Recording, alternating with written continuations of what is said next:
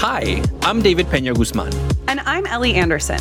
Welcome to Overthink, the podcast where two friends, who are also professors, put philosophy in dialogue with the everyday. Because big ideas are within everyone's reach.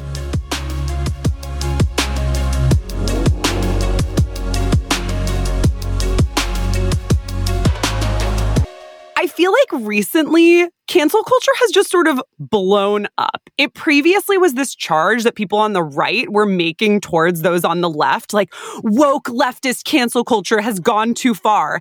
And now suddenly what I'm seeing is that people on the right are canceling people, and people on the left are like, cancel culture has gone too far. What's going on here? Well, I definitely have heard about people on the right suddenly claiming the power of cancel culture, but I'm not super familiar with the leftist critiques of cancel culture. But the other way around, I think, for example, about Piers Morgan, who recently called for the cancellation of Chrissy Teigen, whom he calls the canceller in chief. So this notion that just as this leftist woman called for the cancellation of other people, when it came out that she had sent some troubling text to another person, he said... Yeah, no, she was like an online bully, right? Yes, yeah. And so he says, if the left is going to be consistent, the left needs to devour its own through the logic of cancellation. Totally. And Candace Owens also talked about how we need to cancel Chrissy Teigen, and then was like, no, it's not cancel culture, it's consequence culture, which I definitely want to talk about as well. And I mean, of course, it's a total myth that people on the right haven't been canceling people since forever, right? Like, think about blacklisting during the McCarthy era. That's a great example of canceling people because they had suspected ties to communism. Think about book burning. It's like the ultimate cancellation, right? Which still happened a couple of years ago. If you remember that case of a Latina professor's book that was burned by students on campus because it was read as being too liberal and too left-leaning. And a group of students organized a book burning just 3 years ago. Oh, my God. And there's a kind of ironic full circle example that's coming to mind as well, which is that there were also book burnings by, I think, Christians or, you know, Christian conservatives of the Harry Potter books back in the day because they were like leading to witchcraft. But then now, you know, in the intervening decades, J.K. Rowling has basically canceled herself by being like the epitome of a trans exclusionary radical feminist or TERF, right? Yeah. And so people are like, now we're suddenly on board with burning the Harry Potter books. It's like, we can't believe in book burning, but Harry Potter gotta go. Although I have a lot of thoughts about how an author doesn't necessarily equate to her books, right? And there's some slippage there. So I'm not prepared to set aside my Harry Potter books permanently, but that's a different story. No, and there's a lot of Harry Potter fans who have been fighting to wrestle the legacy of Harry Potter away from the name J.K. Rowling. And so the point here is that cancel culture is folding upon itself in really weird ways, to the point that the concept is losing its specificity. So I'm thinking here about very recently, the Kentucky Derby took place, and the horse that won failed the horse version of a steroids test. So basically it was like doped up. And the guy who owned the horse then came out and said, oh my gosh, it's the left coming after me. They are canceling my horse. What? And so he accused the left of being responsible for the fact that his horse failed a drug test after winning the Kentucky Derby. Oh my God. Animals are getting canceled left and right. What is happening? Today, we're talking about cancel culture. What is cancel culture, and is it even a thing? Is it naming an effective strategy to advance social justice, or is it perhaps itself a tool of neoliberalism? And what role do redemption and forgiveness play in contemporary controversies over cancellation?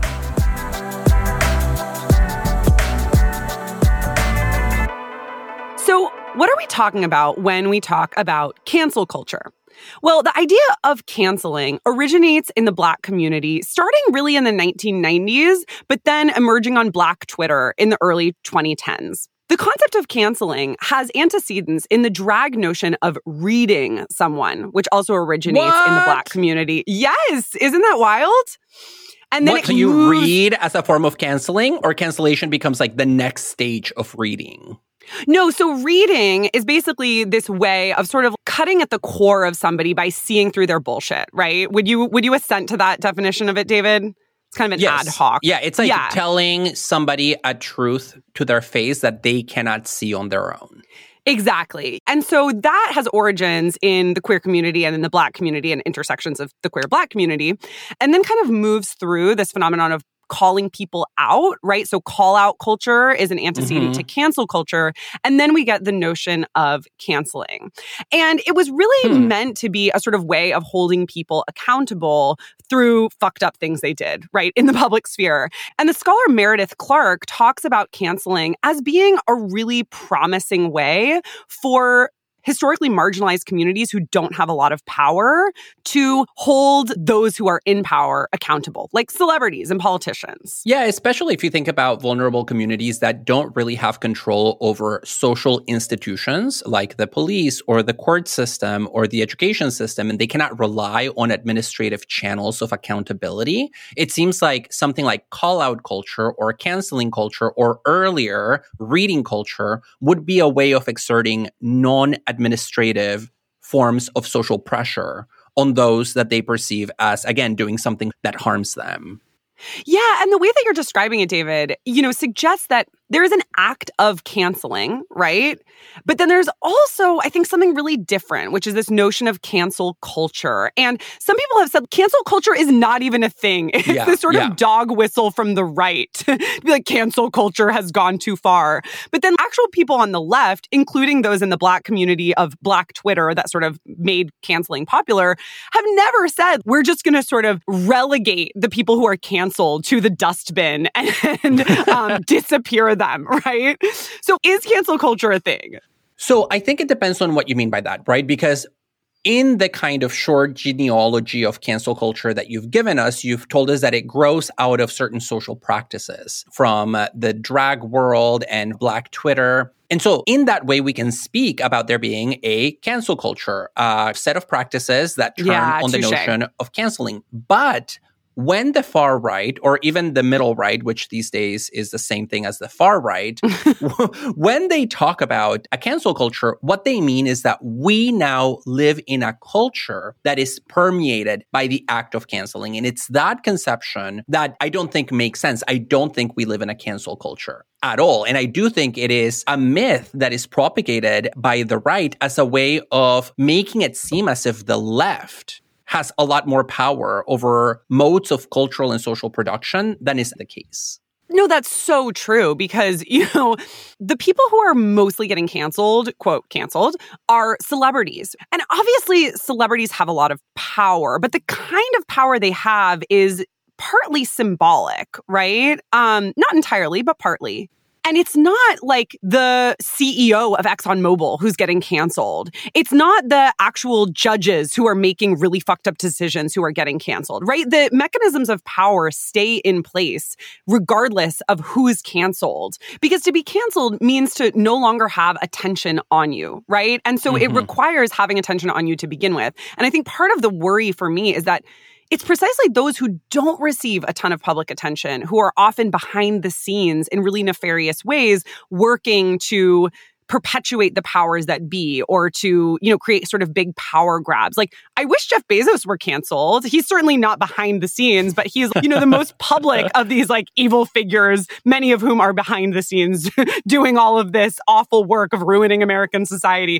I wish he would be canceled, but that's not going to apply to him. Yeah, no, I think you're right. And I do interpret debates about cancellation and cancel culture as anchored in celebrity culture. Even though, of course, recently there have been a number of developments like calling for the cancellation of Karens, who are not celebrities, but who become celebrities through their Karenhood. I do think the connection there is essential, and it really informs my interpretation of cancel culture and why I don't really share a lot of the concerns about cancel culture that some people do. And it's because I just have almost no empathy for the people who fall into that category, which are like rich celebrities. So to begin with, I'm already like, you don't care that Chrissy Teigen's getting canceled. And especially when people make arguments like, oh, their livelihoods are being threatened. And I'm like, people live in poverty.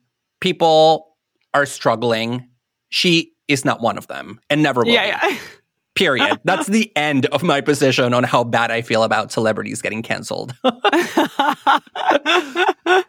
mean, I do want to say, though, that I think the concept of canceling is a highly problematic one once it starts to get wielded in the ways that it has. And so I'm not talking, you know, about the sort of tongue-in-cheek way that it was originally wielded in some corners of Black Twitter, or even in the way that it has been used by folks on Black Twitter to sort of create what the scholar Meredith Clark calls a last-ditch appeal for justice. Mm-hmm. But I think the concept of canceling, as people have been starting to note lately, is rooted in the very same logic of punishment that we see in the prison industrial complex. And so, David, you mentioned before that you weren't really sure what the sort of critiques of cancel culture from the left were. And I take it that's one of the most important ones, is that basically the idea of canceling someone means that you are sort of willfully moving them away from the public sphere and sequestering or hiding them for something that they did. You're punishing them, and perhaps it's like used as a deterrent, perhaps it's used as a form of retribution, but you are punishing them for an act that they've done and not leaving room for change. And that is precisely a carceral logic. Kimberly Foster of the Black Feminist Collective for Harriet did a really amazing YouTube video on this called We Can't Cancel Everyone, where she basically says we shouldn't accept this logic of canceling because of its carceral roots. You see, and my position is almost the exact opposite. It boils down to cancel everyone now. That's that's my official political stance on cancel culture. But so in connection to this concern about the carceral logic that is potentially animating moves towards cancellation and deplatforming, I have to say that I can see why there is a connection here insofar as you're calling for a kind of punishment. But to me, it seems like a false equivalence, because the kind of punishment that is meted out by the prison industrial complex does not in any way compare to the kinds of effects that are brought about by appeals to deplatforming, right? So somebody like Louis C.K. losing a few gigs as a comedian as a result of having sexually harassed and sexually violated women comedians, it just doesn't compare to somebody getting life without parole. So to me, not only is it a false equivalence, but it's also just an inaccurate claim, because as you mentioned, most of the people that get canceled, they don't truly get canceled. They just switch platforms most of the time. So I'll use Louis C.K. as an example. He's still making appearances. And so I agree with that feminist critique of carcerality intellectually. I just don't see the value of applying it to something like the cancellation of celebrities. But I have to say that I think your point, David, reveals that actually, if canceling isn't doing the work that we think it's doing, then all the more reason to move away from the discussion of canceling people and to talk instead about something else, right? Because what do we cancel? We cancel subscriptions. We cancel plans, right? We cancel commitments to things that are in the future. I think it's very weird to think that, like, we suddenly have to cancel our subscription to Louis C.K. But you see, I actually kind of see that as a good comparison. So I have a subscription to Netflix, and Netflix is, you know, perfectly entitled to try to get my business, but they are not entitled to get my business. So there might be a difference here between an entitlement and a privilege. I don't owe Netflix staying with them as a customer. If I decide that their content is kind of crappy, I move to a different platform that I want to lend an ear to, or in this case, an eye to. And I see celebrities in the same way. I see it as their duty to persuade me to give them the privilege of lending them my eyes and ears. And the moment that they violate my trust by wearing blackface or saying transphobic comments, I feel like they've lost that. And I don't think that I am taking anything away from them that they are entitled to in no longer wanting to provide them a platform. So I do kind of see it as similar to that kind of subscription. Yeah. This worries me a lot, though, in terms of the conflation of celebrity with artist. And I don't want to say that I'm like defending Louis C.K. here. I'm sort of agnostic about that. What do you mean you're agnostic about that? Oh, I mean, I think what he did is extraordinarily fucked up, but I don't know that we should cancel him. So I'm agnostic about the canceling of Louis C.K. I'm not agnostic about the fact that he harmed women. But yeah. Can I ask you a follow-up question here? Oh, yeah. So let's stay with the Louis C.K. example. So he fucks up majorly. He, I mean, just destroys people's careers. Aside from literally going to the criminal justice system, which I think should also happen, do you believe that there should be no collective attempt to deplatform him? To get him, for example, disinvited to a comedy special, or to no longer be invited to a fancy event like the Correspondents' Dinner, or things like that? Yeah, so this is where I think things get difficult, because somebody like Louis C.K. is both a celebrity and an artist. And as a celebrity, he is a sort of whole package commodity whose personality, whose personal experiences, whose life in general is something to sort of value positively and or negatively, right? However, as an artist, I think there's a very different set of value judgments that come into play. There are lots of cases where people's art expresses their fucked up personal views, and then we judge the art for expressing fucked up personal views, right? But I also think that there are cases where a person's art does not actually have very much to do with their personal behaviors, opinions, and life experience. For instance, there are a ton of philosophers whom I still read, teach, and value who had very problematic personal opinions, right? I'm not ready to cancel Heidegger or Nietzsche or Schopenhauer. And I actually think it's valuable to hold separate in some cases, actually in a lot of cases, although not in all, people's work from their personal life. Celebrities have always had really problematic political opinions behind the scenes. Celebrities aren't generally a particularly well-informed group, right? And sure. So that just means to me that I don't think we should really care in some cases what their political views are or what their personal experiences have been. There is a place for restorative justice with Louis C.K. and the things that he did to women. I'm not sure that the place for that is canceling his comedy career, because he is a very talented comic. Again, it's not that you're canceling his comedy career, it's that you're taking away a platform that he uses to shape social discourse and to give form to public opinion. And so here I have two thoughts about this distinction that you're making between a celebrity and an artist, and the separation, for example, between the artist and the work. The first one is that I'm not sure that that separation is tenable, and we see that in particular in the case of Louis C.K., because his comedy, his craft, is very left-leaning, right? Like he might be a bad example here. Yeah, precisely. And then after he got called out, he suddenly starts veering to the right in his comedy. And so it's a case in which there's no real principled commitment to values. He'll actually just go wherever the spotlight is. So that's the first thought. The second thought is that I draw an important distinction between artists who are still alive and those who are dead. So Nietzsche, Heidegger, Schopenhauer, they're dead, and they don't benefit personally from the fact that you continue to read them. Louis C.K., J.K. Rowling continue to benefit from our continued defense of their craft, right? They continue to sell books, they continue to sell tickets. And so my view is that for those that are still living, cancellation really is much more important than perhaps for those who are dead, because there's a kind of complicity that kicks in the moment that we still sort of send dollars their way, directly or indirectly. Yeah. Okay. Well, let me throw another example here in the mix, and then I want to talk a little bit later about neoliberalism and how I see it playing in here.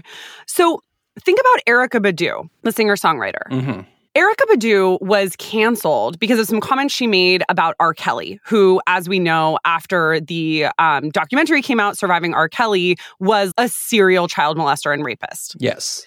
Now, Erykah Badu said at one of her concerts that she hoped R. Kelly would see the light of day and come forward, and that everybody involved has been hurt and victimized in some way. So she was basically alluding to the fact that R. Kelly was perpetuating a cycle of abuse and himself was, sort of victim in some way. Now, understandably, those comments received ire. And at the same time, one might argue that, well, what Erykah Badu is doing is not necessarily defending R. Kelly, but saying, like, we need to contextualize his behavior as a sexual assaulter in a broader context. Now, regardless of whether Erykah Badu's comments about R. Kelly were or were not harmful to people, her views on R. Kelly have nothing to do with her music, right? She is a talented singer-songwriter, regardless of what her views are on particular people. And I think a lot of the problem here is just that, like, suddenly we have exposure to people's personal views due to social media, right? Like, people are tweeting about what Erykah Badu said at her concert. People maybe recorded it, right?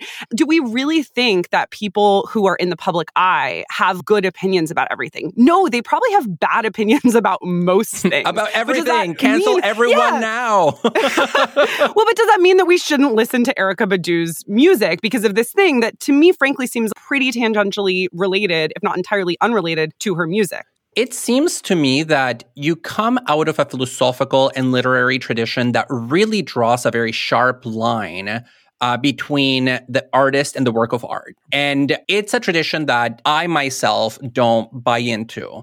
And for me, calls for deplatforming do not equate with assertions that the work of art has lost its value. Calls for deplatforming really are about minimizing harm.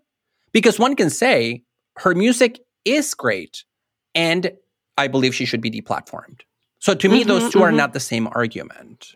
Yeah, I just think it depends on what kind of deplatforming we're doing. Like, can we deplatform her views of R. Kelly without deplatforming her music? And yes, you're right. I do think it's really important to separate art from the artist in some cases, not in all. But, like, that's what I do all the time when I'm grading student essays, right? I'm grading an essay based on what I see on the page. I'm not grading a student essay based on what I know about the student in other contexts.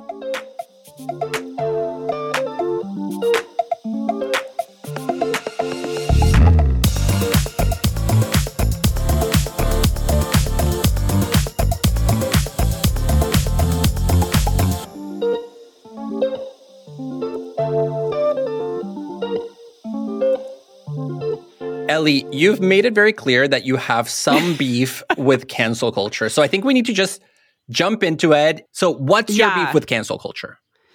Okay, so I mentioned before the left-wing critique of cancel culture as a carceral logic, a sort of form of punishment that seeks to disappear people. I actually think that while I agree with that critique, my problem with cancel culture is primarily that I think it's a form of neoliberalism. The concept of canceling, as it's really been articulated in recent years, has to do with not wanting to financially support somebody who has said or done harmful, insensitive things, right? So it's like, I don't want to separate the art from the artist because it's the artist who's getting the residuals of the songs. And this, I think, is catering in a way to the logic of neoliberalism. So here's the idea. Neoliberalism is a sort of economic, social, and to some extent political policy that is premised on the idea of the free market. According to neoliberalism, markets will regulate themselves, and it's the government's job to sort of get out of the way as much as possible. But a crucial component of neoliberalism is the expectation that everybody become an entrepreneur of themselves. No longer are we allowed to have a distinction between private life and public life. No longer are we allowed to have a distinction between our social spheres and our political spheres. No longer are we allowed to be different people in different contexts. And so Wendy Brown talks about this in her book, Undoing the Demos, where she basically says that neoliberalism turns us all into homo economicus, or economic man. We are encouraged in all areas of our lives to economize ourselves, to be entrepreneurs of ourselves, right? And so my Instagram is not just a mode of self-expression, it's a way of building a brand. My teaching is a way of building a brand. My Twitter is a way of building a brand, right? And so it's only on the basis of that kind of brand building, economistic notion of the self that cancel culture really gets off the ground. And I think that is so dangerous because, as Brown argues, thinking about everything in neoliberal economic terms undercuts the possibility for genuine political dialogue. So it's interesting that in so many of our episodes, we support each other's views and typically agree on so many things. And I here come to the exact opposite conclusion, Ellie, which is interesting, right? Because I agree with Wendy Brown's concerns about everything becoming economic under a neoliberal framework.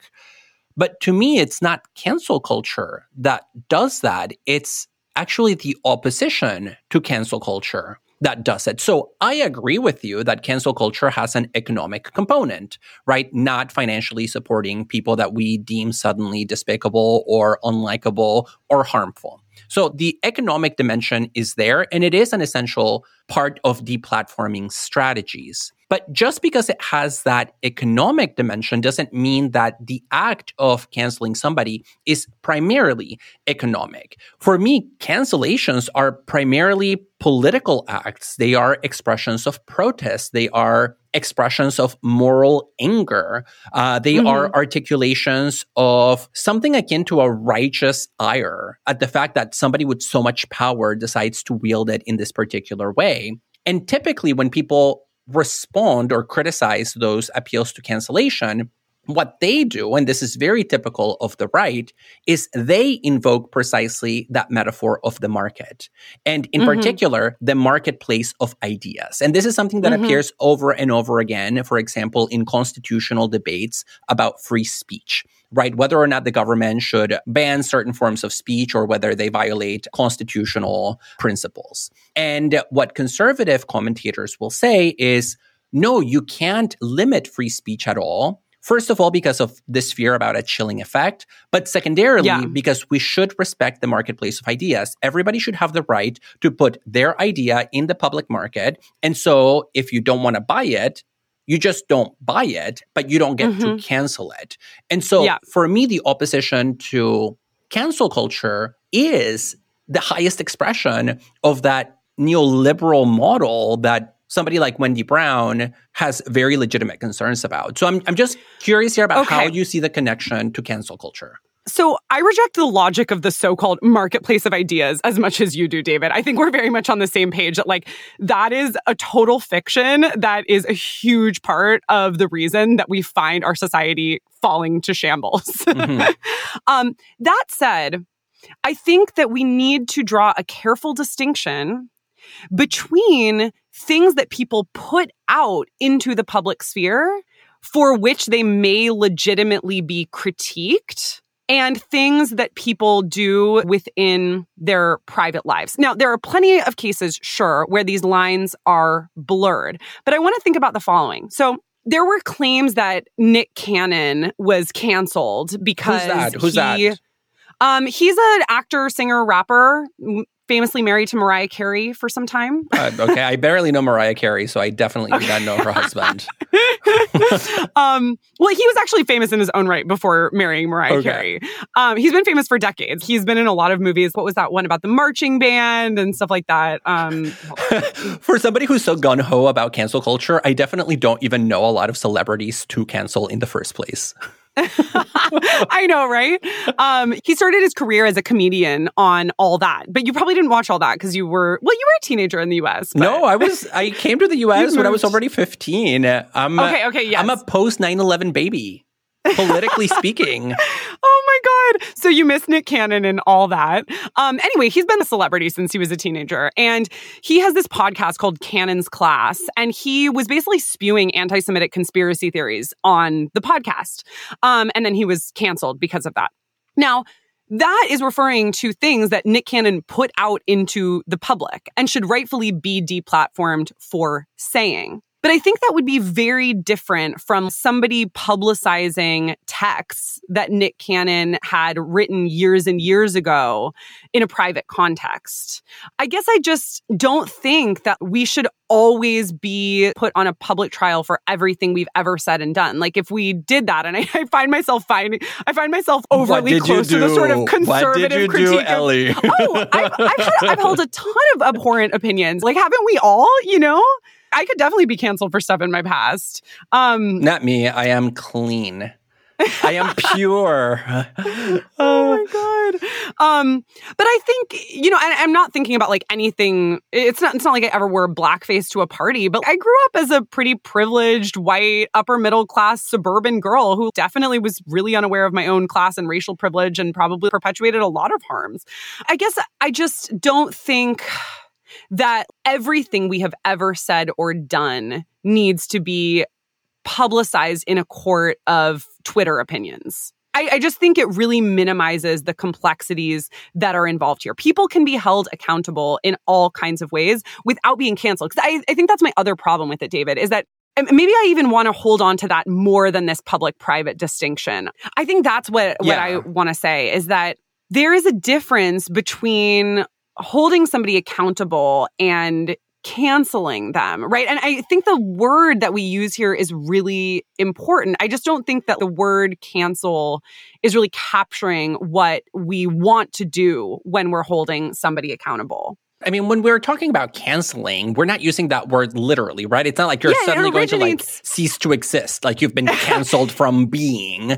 Yeah, no, on Black Twitter, it originates as a tongue-in-cheek type of thing. But it has, I think, started to get taken very seriously. So two things here.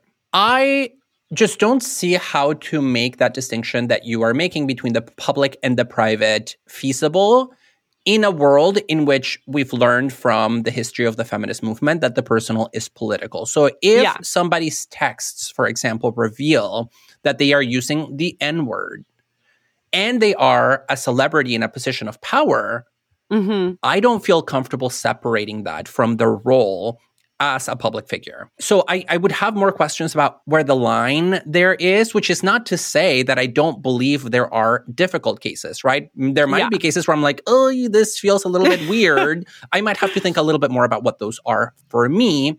But in general, I think that the personal is fair game, especially when it's harmful to others. That for me is the threshold.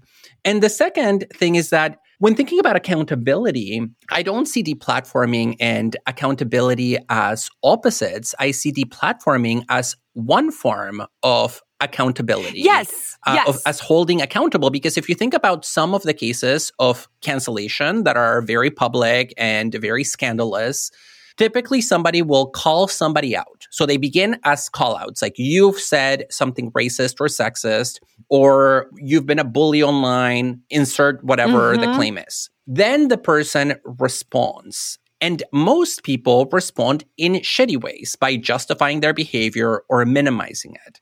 And it's usually after that that appeals to cancellation really escalate more and more, because it becomes clear that the person under the microscope is not taking accountability and is only trying to save face. And so by the time we get to a full-blown appeal to deplatforming, I think we've passed the point of expecting the person to really make us believe that they truly want to change their ways. So I agree with you that deplatforming is a form of accountability. I would just say that it's not exactly canceling, right? And to deplatform implies that somebody said something on a platform to begin with.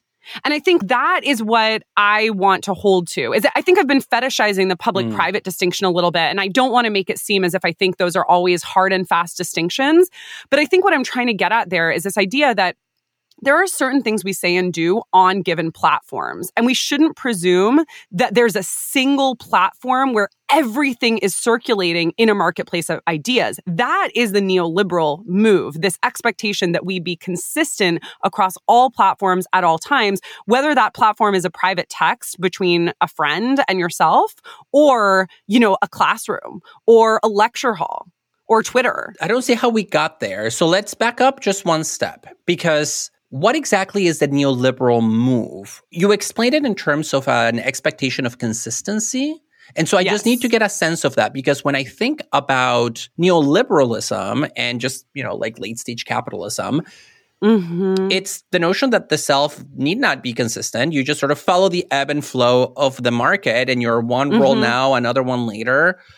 Yeah. So I think what you're referring to is what the sociologist Zygmunt Bauman called liquid life, which is this idea that in late stage capitalism, the self becomes sort of inchoate and fluid. Yeah. But I actually think that that has always been a bit of an illusion. What late stage capitalism in its neoliberal form actually expects of us is consistency across all times and places, because it turns the self into a commodity. The important thing about a commodity is that it is a single thing with a given exchange value.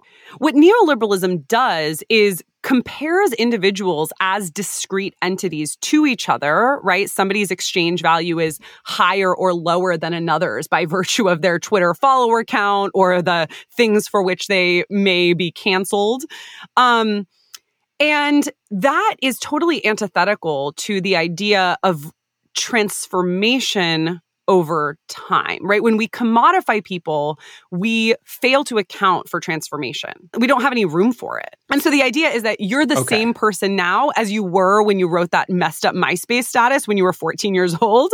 And therefore, you need to be held accountable for that. Yeah. And so I definitely have concerns about any kind of philosophical theory of the self that imputes substance to the self, especially a static substance. So there, we definitely hold hands together and, you know, kind of like ride into the sunset. I love holding hands with you. With cancel culture specifically, so I'm going to leave behind the more general point about neoliberalism, because I share that concern. With cancel culture, I don't think that people get canceled because they change who they are. In fact, they get canceled because they don't change who they are. So it's the canceled people who are abiding by this notion that they have to defend who they are and refusing to evolve with the times, right? Like the refusal to really reinterpret the past in a new way, or to say, look, this is who I was, but I'm doing work to try to change it in the present. And in the end, to me, all of these concerns are still secondary to the fundamental point, which is that deplatforming doesn't actually violate any fundamental rights that a celebrity has. Because having access to our eyes and ears is just a privilege, and taking that away is not actually harming them in a comparable way to the way in which they, through their tweets or through their blackface or through their racist rhetoric, harm the people that then have to listen to that. Yeah, for sure. And I definitely am on the same page with you about the idea that there's no given right to somebody's attention, right? Like, you lose Twitter followers because of something that you said that was crappy. Like, okay, so you lose Twitter followers. Yeah. And so that kind of deplatforming, or also we saw that a lot a few years ago in the case of academia, right? As these speakers getting invited to give talks who held really abhorrent and often really illegitimate scholarly views that were actually poorly researched, right? And there was this narrative around, well, we need to give voice to both sides. I don't think, I mean, first off, the myth of both sides, as if there are sort of two separate sides and somewhere in the middle is where the truth lies, is I think really naive, especially in this day and age. But also, yeah, I mean, there's no right to give a talk in a lecture hall. So I'm on the same page with you there. But I just think like some of the most robust critiques of the static substantive self have come precisely from feminist philosophy. In fact, I co-authored with our former dissertation advisor, Cindy Willett, Stanford Encyclopedia. I know. The Stanford Encyclopedia article on feminist perspectives on the self. And basically, what I take to be some of the most important insights of feminist perspectives on the self are precisely that the self is multiplicitous. It's filled with all sorts of inconsistencies. And that is a condition for the possibility, not only of its existence, but also of its growth. And so, although I hear you going back to something you said earlier, David, that there is the feminist insight on the one hand that the personal is political, I think we also need to hold on to the feminist insight that the self is not simply some unchanging substance over time. And while you're right that there are some cases where celebrities are getting canceled because of views that they still hold, there also have been other cases where it's like, you said this one thing 15 years ago, you're canceled. And I'm just like, come on, we need a more nuanced approach to this. Yes, and this is exactly where my pull my guns out and just like cancel everybody meets its limit. And I think that is one of them. Cases where you dig a text message that like a 13-year-old sent, and now they're a 25-year-old celebrity. There I need to pause and think a little bit more. I guess I just don't see what follows from the multiplicity of the self. And the reason that I say I don't see what follows is because I worry that just leaving that comment hanging there about the fact that the self is many, that the self is legion, then translates into an implicit defense of those aspects of the self that the self does need to hold in check in order to be a member of a community, right? So like, I could almost imagine Louis C.K. being like, yeah, I'm a liberal, but I'm also a sexual abuser. The self is multiplicitous. So the normative question there gets a little bit tangled up with the metaphysical question, or the ontological question rather, of the status of the self. So as somebody who works a lot on multiplicity of the self, this is a criticism that I think about a lot. You know, we don't want to use it as justification for a lack of accountability. It's like, you know, the left hand doesn't know what the right hand is doing. But I think that there are a lot of alternatives in between, on the one hand, saying you are the same person as you have always been, and on the other hand, saying I'm just a kind of decentered subject. I don't have any responsibility over what I do. And I think one of the thinkers who has offered a really interesting account of this is Patricia Hill Collins in her work on Black feminist epistemology. And one of the things that Collins says is the self is instead a patchwork who's always existing in relation to the community. And so we can hold an ethic of personal accountability in tandem with this ethic of the multiplicity of the self. And we do that by recognizing that there is a symbiosis between acts and character, but that symbiosis doesn't mean that there's just a one-to-one correlation between acts and character such that you are entirely determined by the collection of your acts in this sort of neoliberal commodified way. So that's interesting to me. What I don't see is how this becomes a problem for cancel culture, because one could argue, following this line of thinking from Patricia Hill Collins, that cancel culture says, look, I don't know if you're a good person or a bad person. You are fucking up in a public forum. So you need to recede back into your life, step out of the limelight, and work on the relationship between your acts and your character on your own time. I love the idea of some celebrities kind of like removing themselves from the limelight and going into the shadows. What you articulated is very appealing. I'm not content with them removing themselves. I want people to yank them out of the limelight. That's where I get my pleasure from. I don't want to see people fall. I want to see people be thrown. So we're moving from cancel culture to yanking culture. Yes.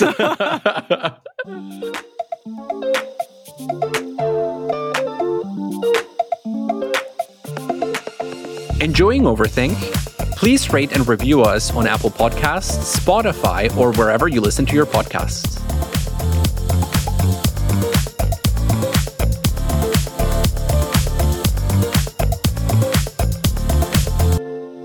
One of the arguments that has recently been made about cancel culture is that by relying on a mix of public shaming and groupthink, acts of canceling get in the way of forgiveness. What do you think about the role of forgiveness here? Yeah, so I think that there have been some really interesting criticisms of so-called cancel culture from the perspective of Black thinkers that are really relevant here. So one I mentioned earlier, and that is the YouTube video by Kimberly Foster, who talks about the carceral logic of cancel culture. And one of the things that she says there is that we need to move instead towards a view of restorative justice, right? In order for justice to be achieved, something like the punishment of canceling needs to be eliminated because it's not really going to get us very far. And so restorative justice might instead involve something like a public taking of accountability, right? Through an apology, through, some other method of healing. And so that is only possible on the basis of a continued dialogue. And I will say that I generally agree with this, although I do see a potential danger, which is that suddenly in moving from canceling to the kind of dialogue that we find in restorative justice, we might end up putting people whose positions are marginalized on trial and presuming a false equivalency between their positions of power and the positions of power of those who are canceled. So one way of putting that is we don't want to find ourselves in a position where a white Karen has harmed a black woman and suddenly that black woman has to like explain to the white Karen what she did wrong and why it harmed her, right?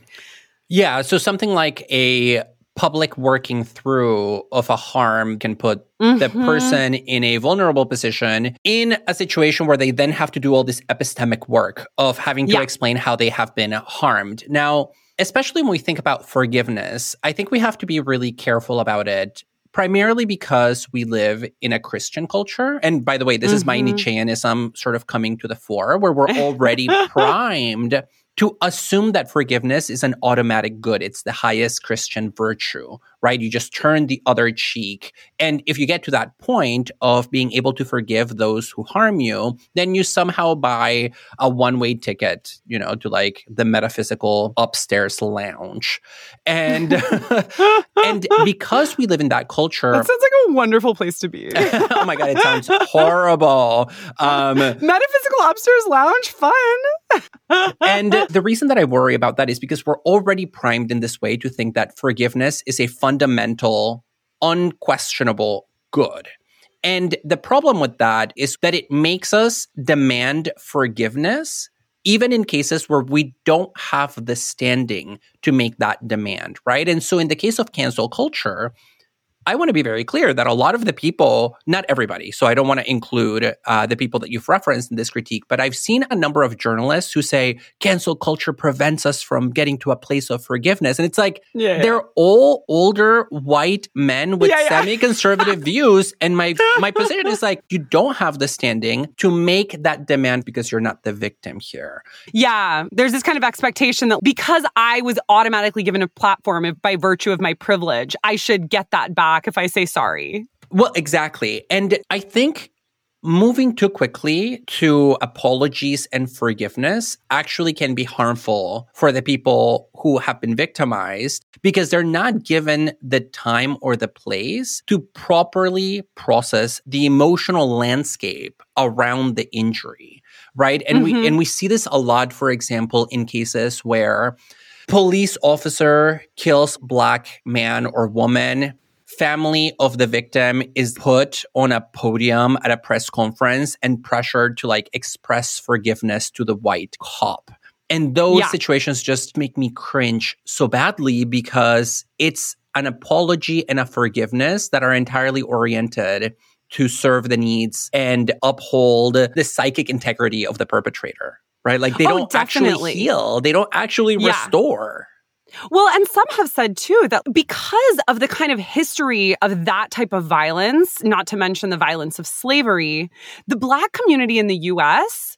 tends to be an extremely forgiving group of folks, right? And some Black folks have said, we've even been too forgiving. Yes. And so I think there's an interesting connection here to the origins of quote-unquote cancel culture on Black Twitter and these historic acts of forgiveness or even a forgiveness culture within Black America. I'll go back in this case to Aristotle because we talked about virtue ethics and character. And one thing that I've always agreed with Aristotle about is his claim that moving away from anger, where anger is appropriate, is itself a vice.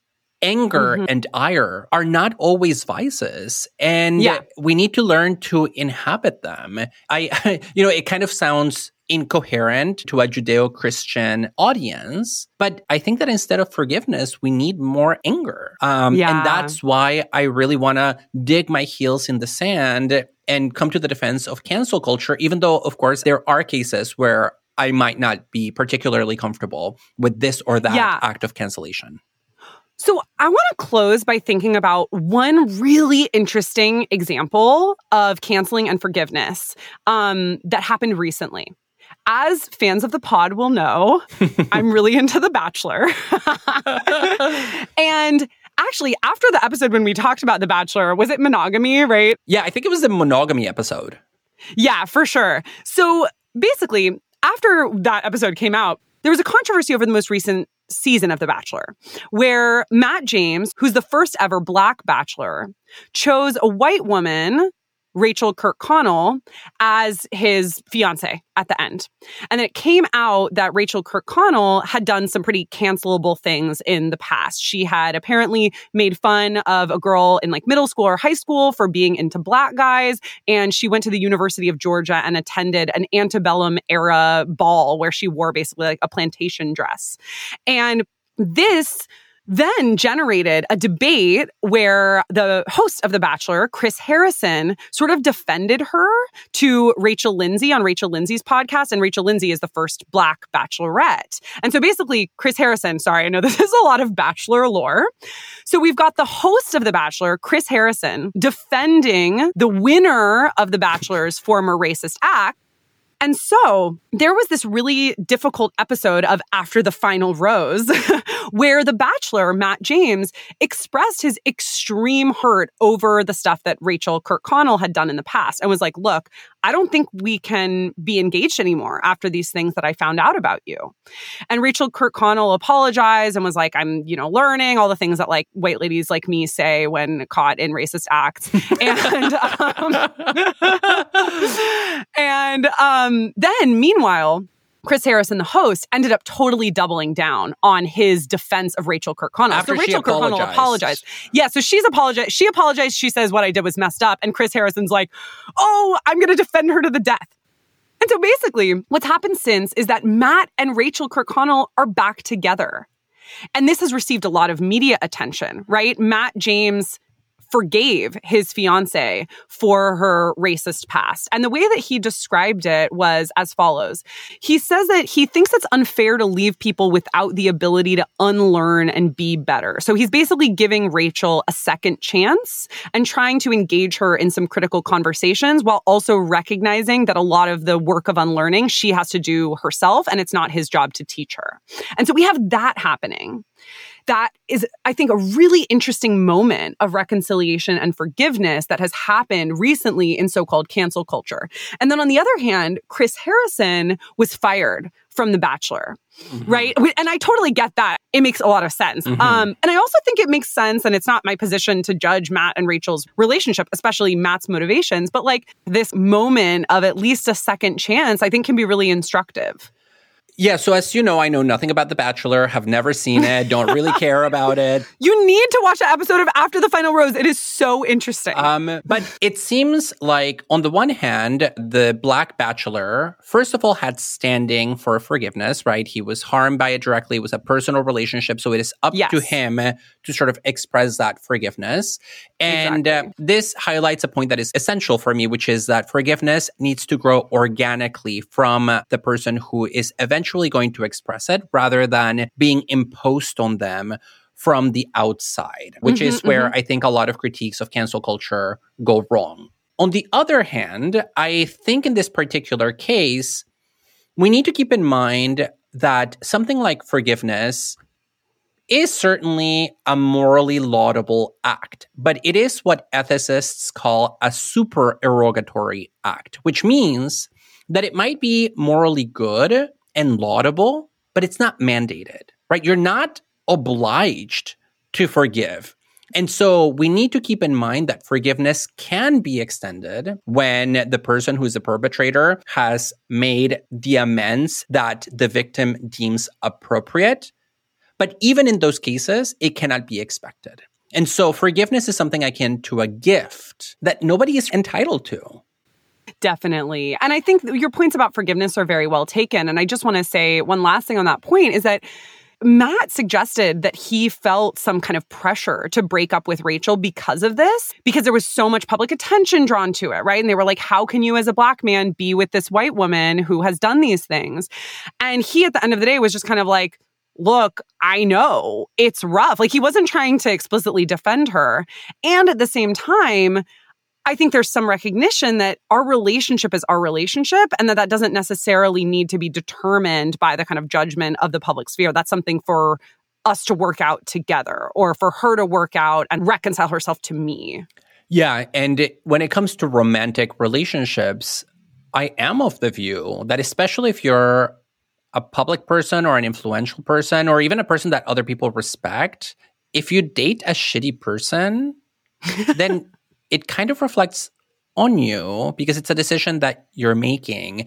And in this particular case, there has been an argument that has been made by Black women that Black men sometimes bend over backwards to make excuses for the white women that they date because there is a historical fetishization of white femininity. And this is something that came out, for example, in the movie Get Out, where this white family does all these horrible things to the Black character. The Black character ultimately kills all of them, but he just can't actually kill the pretty white girl. And so part of me is like, yikes. No, I know. And it was honestly pretty yikes, especially because the cast of his season of The Bachelor was the most diverse. And there were so many multiracial women, Black women.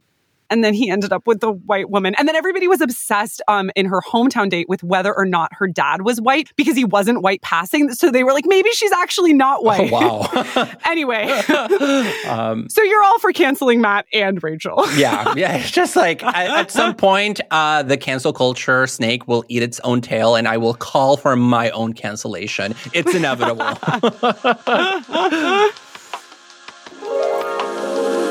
We hope you enjoyed today's episode.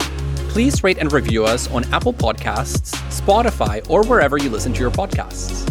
You can find us at overthinkpodcast.com, where you can email us with questions, feedback, or even requests for life advice. You can also find us on Instagram and Twitter at overthink_pod. We want to thank our audio editor, Ross Harris, and our production assistants, Sam Hernandez and Loquijo.